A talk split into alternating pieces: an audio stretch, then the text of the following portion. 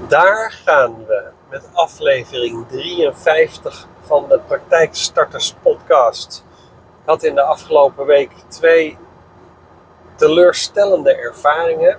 Niet zozeer persoonlijk teleurstellend, maar meer teleurstellingen voor mijn klant.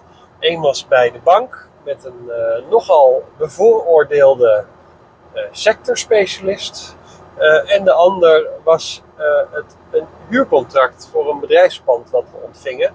Dus ik dacht vanmorgen, welke zal ik als eerste onderwerp van mijn podcast maken? Dus ik heb toch, ben toch voor het huurcontract gegaan. Maar die andere ervaring is ook zeker eentje die ik, ik binnenkort ga delen. Want ja, als je voor iemand zit en die heeft al een mening klaar over, over het feit dat je een mondhygiënist bent en een eigen praktijk wil starten, dan, dan weet je één ding zeker. Uh, bij deze bank gaat het niet lukken. Daar gaat denk ik de volgende podcast over. Nee, en verder, uh, ja, leuk. Ik ben alweer op weg naar Rotterdam. Er gebeurt zoveel in Rotterdam. Nee, het valt wel mee. Ik, ben in de omgeving van Rotterdam met een aantal klanten in de weer. Um, en in dat kader ja, zit ik vandaag weer bij een gesprek met de bank. Um, dit keer met een tandarts. Ja, een tandarts, dat kan ook. Die tandarts die uh, kent dan weer een tandarts die ik eerder heb geholpen. Dus die zei van nou, als jij je eigen praktijk wil, dan uh, moet je Remco even bellen. Nou, dat heeft hij gedaan. We hebben een leuke klik. En nou, vandaag gaan we samen naar de bank om te kijken of we de financiering kunnen regelen.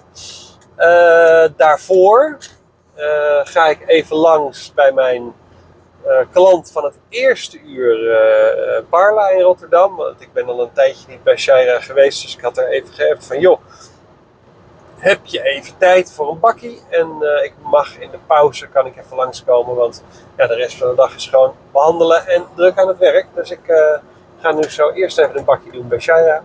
En daarna loop ik vanaf daar door naar, naar mijn afspraak bij de bank. En daar staat mijn auto dan ook wel ergens in een garage.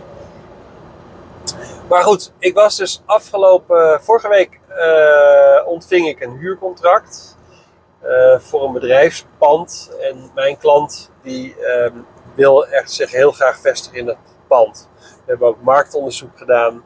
Het is een mooi plekje, er zitten niet veel praktijk in de buurt. Het is een enorm grote wijk. Uh, het ligt naast een winkelcentrum, in het zicht, goed bereikbaar, gratis parkeren voor de deur. Nou ja, eigenlijk klopt alles. Nou, dus we hebben op basis daarvan uh, wat onderhandelingen ingezet. Dus we hebben een huurvrije periode bedongen. In ieder geval, we wilden drie, we hebben in ieder geval twee maanden gekregen. We hadden een korting gevraagd op de huur. Dat is ook uh, gelukt. Nou, uiteraard niet op het niveau waar we op hadden ingezet. Maar we zijn in ieder geval ergens in het midden uitgekomen. Dus we hadden best wat succesjes, vond ik zelf. En um, ja, dus nu was het tijd voor het, uh, voor, voor het eh, concept huurovereenkomst. En die ontvingen we. Um, oh, trouwens, uh, ik heb, want dat moet, denk, moet er wel iets over zeggen. Aflevering 12 van de Praktijkstarters podcast, die, gaat, die heeft volgens mij als titel: Dit doe je voordat je een huurcontract tekent. Uh, die gaat meer over, over de dingen in het voortraject. Dus inderdaad, um, uh, huurvrije periode, korting op de huur, eh, btw-compensatie, uh, eh, voorbehoud voor financiering, bestemmingsplan benoem ik volgens mij ook daarin. Ja, ik heb, ja, jullie weten, ik luister niet zo vaak mijn eigen podcast terug. Maar ik denk, oh, ik ga weer iets zeggen over huurcontract. En het moet natuurlijk niet precies dezelfde worden. Dus ik heb net even naar aflevering 12 geluisterd. Dus vandaar dat het zo vers in mijn hoofd zit. Maar dit, um, Kijk, de condities, daar zijn we het over eens met de verhuurder. Er zit ook een makelaar tussen. Uh, dus we stonden nu op het punt om uh, het huurcontract te ontvangen. En daar, nou ja, als het goed is, een handtekening op te zetten. En ik zeg altijd tegen mijn klanten: um, lees dat extreem goed door of daar geen dingen in staan die jou in de weg zitten. Nou, en dat, dat heeft mijn klant in dit geval ook gedaan. Maar zoals je ook weet, ik maak met de mensen die ik begeleid de afspraak dat ze niks, niks, niks, niks ondertekenen voordat ik er ook naar gekeken heb. Ik ben geen jurist, ik ben ook geen advocaat. Maar ik heb elf jaar lang uh, debiteurenbeheer gedaan. En debiteurenbeheer houdt in dat je voor bedrijven ervoor zorgt dat zij op tijd hun geld ontvangen. En als je dus een betalingstermijn hebt afgesproken van 30 dagen, dat je uh, mensen probeert te bewegen om zo dicht mogelijk in de buurt van die 30 dagen te komen. En anders gewoon een, een, een, afspraak te maken hoe we het dan gaan aanvliegen. Nou, daar komt heel veel juridisch bij kijken. Uh, ik heb ook voor een kleine autoleasemaatschappij gewerkt. Uh, en daar hadden we ook heel veel te maken met contracten en, en, en ontbindingen van overeenkomsten als iemand dan weer niet betaalde en dat soort zaken. Dus ik heb inmiddels zoveel juridische documenten doorgenomen, contracten doorgenomen, dat ik goed begrijp wat daar precies geschreven wordt. Dus dat is altijd handig als je uh, klant van mij bent en je hebt een contract gekregen wat ongeveer Chinees voor je is. Want dat, is, dat zijn de letterlijke woorden die mijn, die mijn klant hebben Dus ze, had het doorgenomen en ze oh ja, nou, ik zie daar, oh ja, er wordt geschreven dat ik geen reclameuitingen mag doen op de ramen. Ik mag geen folie op de ramen, nou daar ben ik het niet mee eens. En we hadden nog iets overgesproken over een, uh, over een schacht voor een, uh, voor een airco, dat lees ik nergens terug. En, dus die had vooral in, in praktische zin, had zij gekeken van, joh, wat zit mij in praktische zin in de weg? Nou, dat ging dus over dit soort zaken. Uh, en nog wat kleine dingen. De, de, de, de, deur sluit niet lekker, dat, dat moet verholpen worden. Nou, dat hoeft niet in een contract, maar dan moet je natuurlijk wel afspraken over maken. Dus ik denk, nou, dat valt dus wel mee. Dus ik ging afgelopen maandag uh, ochtend vroeg ging ik daar zitten. En ik lees het. En even één ding over huurovereenkomsten. Er is een standaard model, dat is het zogenaamde ROZ-model. En vaak is, die, is, is dat, dat is een soort template wat heel vaak voor kantoren wordt gebruikt. Maar op zich is, uh, of, of, detailhandel heb je ook, maar uh, op zich is die template is, is prima. Het dekt de lading Ehm, en zowel de huurder als de verhuurder die zijn daar goed in beschermd. Er is een duidelijke taakverdeling gemaakt in die overeenkomst. En naast die overeenkomst zijn er ook nog algemene bepalingen waar constant naar gerefereerd wordt. Dus als je dat contract voorbij ziet komen, is dat contract in basis uh, ja, gewoon een goed contract. Maar, daar komt het maar. Uh, artikel 11 van het uh, ROZ-contract, uh, daar uh, mogen, mag de verhuurder bijzondere bepalingen opnemen. En bijzondere bepalingen zijn dus dingen die afwijken van een standaard ROZ-contract. Dus sowieso moet je het hele contract doorlezen. En ja, dat is best stoffig. En die van gisteren uh, was, het is vandaag woensdag trouwens, ik ben daar maandagochtend mee bezig geweest. Heb ik al een lijstje gemaakt. Toen heb ik hem dinsdagochtend nog een keer doorgelezen. Om er zeker van te zijn, heb ik weer een lijstje gemaakt. Ik ben er best lang mee bezig geweest. Maar het was ook echt wel een heel uh, contract waar je echt je hoofd bij moest houden. Uh, het waren twaalf pagina's. Dus ja, het is inderdaad stoffig. Maar het is oh zo vet belangrijk. En waarom is het oh zo vet belangrijk? Omdat jij je handtekening gaat zetten uh, onder een overeenkomst waarbij je je voor 10 jaar bindt aan een pand en de huurbetaling die daarbij hoort. Dus dat zijn geen dingen waarvan je denkt van, oh, hè, net als andere algemene voorwaarden, die leest niemand en je zet gewoon je handtekening eronder.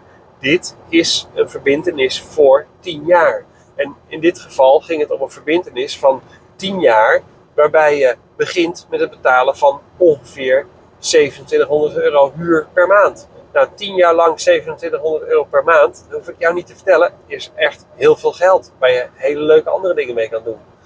Um, dus ik las dit door. En op zich tot aan artikel 10 ging het allemaal best prima. Ik had wel wat kleine opmerkingen, maar die vielen wel mee. En, en er werd gewoon gerefereerd naar de algemene voorwaarden van het ROZ-model. Nou, dat is ook prima. Nou, toen kwam artikel 11. En artikel 11 zegt van, joh, in dit artikel uh, gaan we afwijken ten opzichte van het ROZ-model en, en hebben we onze eigen bepalingen. Nou, in dit geval stond daar dus gelijk in dat de huurder, jij dus, verantwoordelijk is voor het schoonhouden eh, onderhoud, reparatie, eh, vervanging, uh, assurantie, dus verzekering, van alles wat aard en nagelvast aan het pand zit. Dat is inclusief dus de pui, eventuele liftschachten, eventuele bedradingen die niet van jou zijn. En eigenlijk alles wat in het pand aanwezig is, daarvoor ben jij verantwoordelijk uh, om het schoon te houden, te repareren, te vervangen, sowieso technisch te onderhouden. En, maar dat is natuurlijk echt niet redelijk. Want jij huurt het pand en normaal is de verhuurder, die de eigenaar is van het pand, die is verantwoordelijk voor dit soort zaken. Dus die viel me gelijk op. Um, vervolgens las ik verderop dat want in de algemene voorwaarden van het ROZ-model wordt ook her en der de huurder voor dit soort dingen beschermd. Nou, vervolgens werd er in het contract opgenomen dat sommige artikelen uit de algemene voorwaarden, waarin de huurder dus beschermd wordt, dat die niet van toepassing waren. Uh, nou, dus ik denk van, nou, dit is, dit is zo'n eenrichtingsverkeercontract. Waarbij, als je dit tekent, ben je dus verantwoordelijk voor. Nou, heel eerlijk, wij Kijk, als je een pand koopt, laat je een bouwtechnische keuring doen. Want je wil weten hoe de staat, de bouwtechnische staat is van het pand. Kijk, als de pui verrot is, dan wil je dat weten. Want dan betaal je niet, uh, weet ik veel, 2 ton voor het pand. Maar je zegt, hé, hey, ik wil, ik moet die pui vervangen. Dat kost me 10.000 euro. En die 2 ton die ik je nu heb geboden, die wordt 190.000 euro. Want die 10.000 euro moet ik bijleggen om die pui te vervangen. En eigenlijk had jij dat moeten doen. Kijk, dat is, doe, je, met een kooppand. En een huurpand is de eigenaar van het pand, in dit geval vaak ook de verhuurder, verantwoordelijk voor alles wat nagelvast aan het pand zit. Dus inderdaad de pui en de kozijnen en de constructie van het pand. En, en, dus, en, dus ik lees eerst dit, waarbij alle verantwoordelijkheden eigenlijk werden afgeschoven van verhuurder eh, naar de huurder. Nou, daar ben ik het dus niet mee eens. Vervolgens stond er dus in uh, dat bepaalde artikelen uit de algemene voorwaarden, die waren niet van toepassing om wederom de verhuurder, uh, de verantwoordelijkheid bij de verhuurder weg te halen en het naar de huurder te schuiven.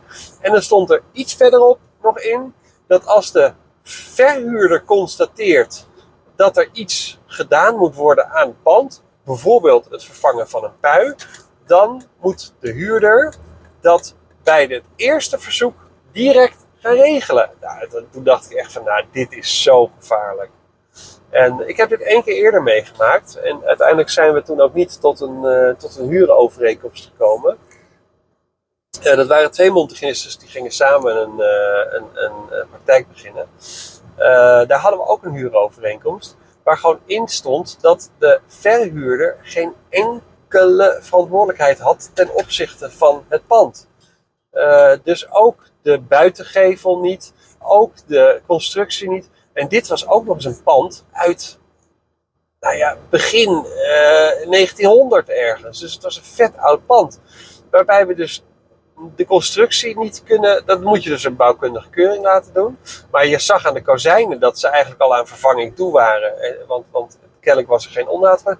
Denk, ja, zodra je hier je handtekening onder zet, dan kan je dus morgen al beginnen met investeren in het pand, wat dus niet eens van jou is.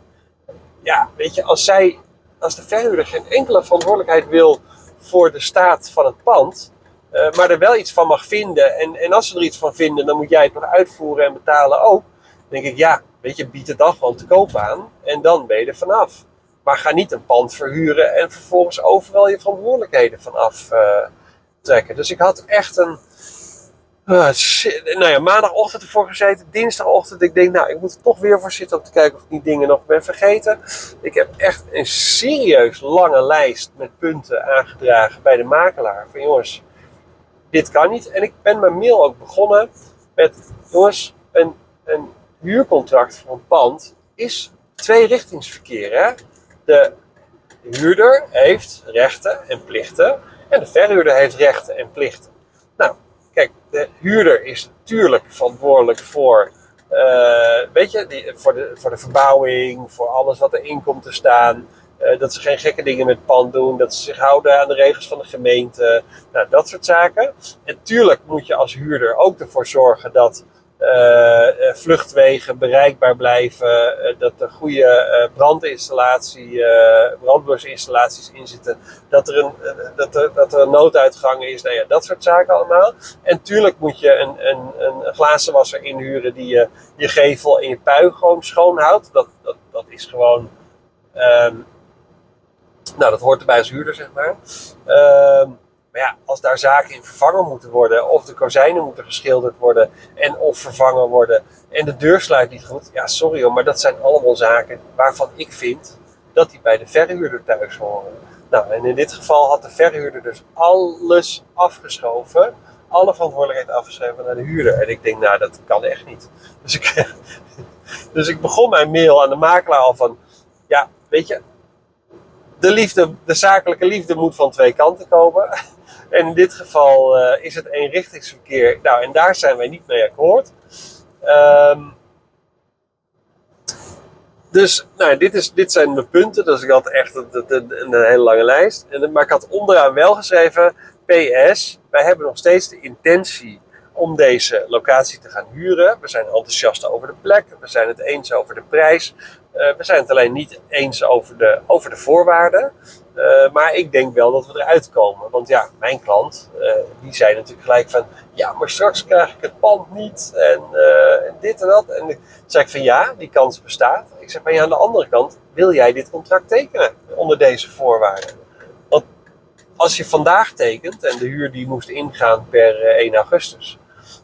Als jij vandaag tekent, uh, terwijl wij bijvoorbeeld al weten dat de entreedeur niet lekker sluit. Er, zit gewoon een kier in, je kijkt naar buiten. Ik denk, nou, dat, hè, daar moet iets aan gedaan worden. Maar ik vind wel dat dat moet van tevoren gebeuren.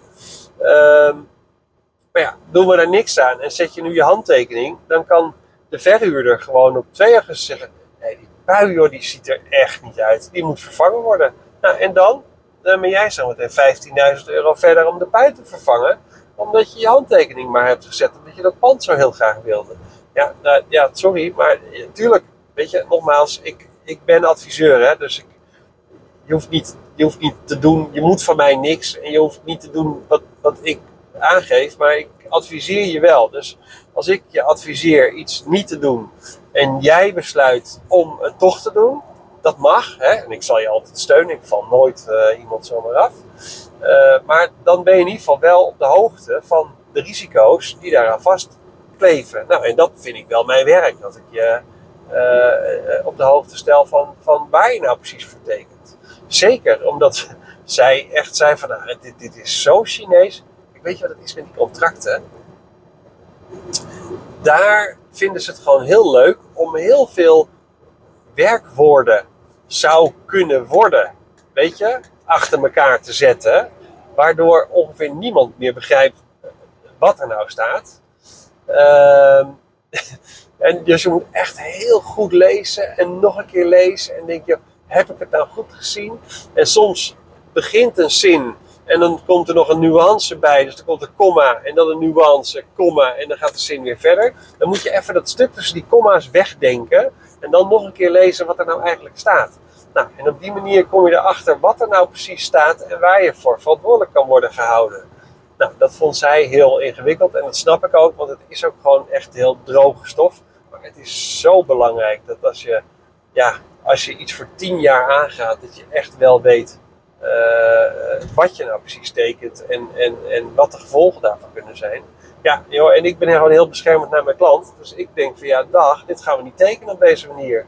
Het, gaat, uh, het moet twee kanten op en dit is eenrichtingsverkeer en daar hou ik niet van. Uh, nou ja, en die manier, uh, dus, dus nou ja, het kan zijn dat we inderdaad nu het pand niet krijgen. Die, die kans zit erin. Uh, maar ja, liever niet dan onder deze condities. Ja, dat is dan wel hoe ik erin sta. Nou ja, ik denk dat ik duidelijk genoeg ben geweest. Lees het enorm goed door en vraag iemand om je daarbij te helpen. Het liefst iemand die goed door zakelijke teksten heen kan gaan en, um, en begrijpt wat daar nou exact staat. Uh, en als je daar hulp bij nodig hebt, kan ik je daar uiteraard ook bij helpen. Uh, weet je, zoek contact met me. Ga even naar mijn website uh, www.secondhand.nl.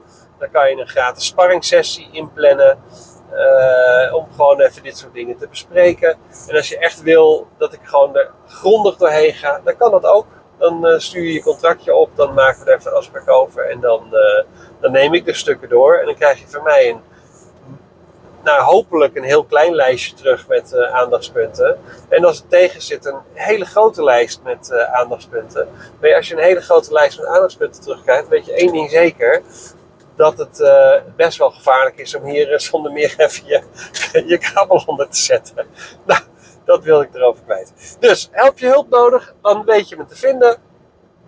Uh, zo niet, vraag wel mensen om je heen om je er even bij te helpen, want het is vet belangrijk. En het is voor hele lange termijn.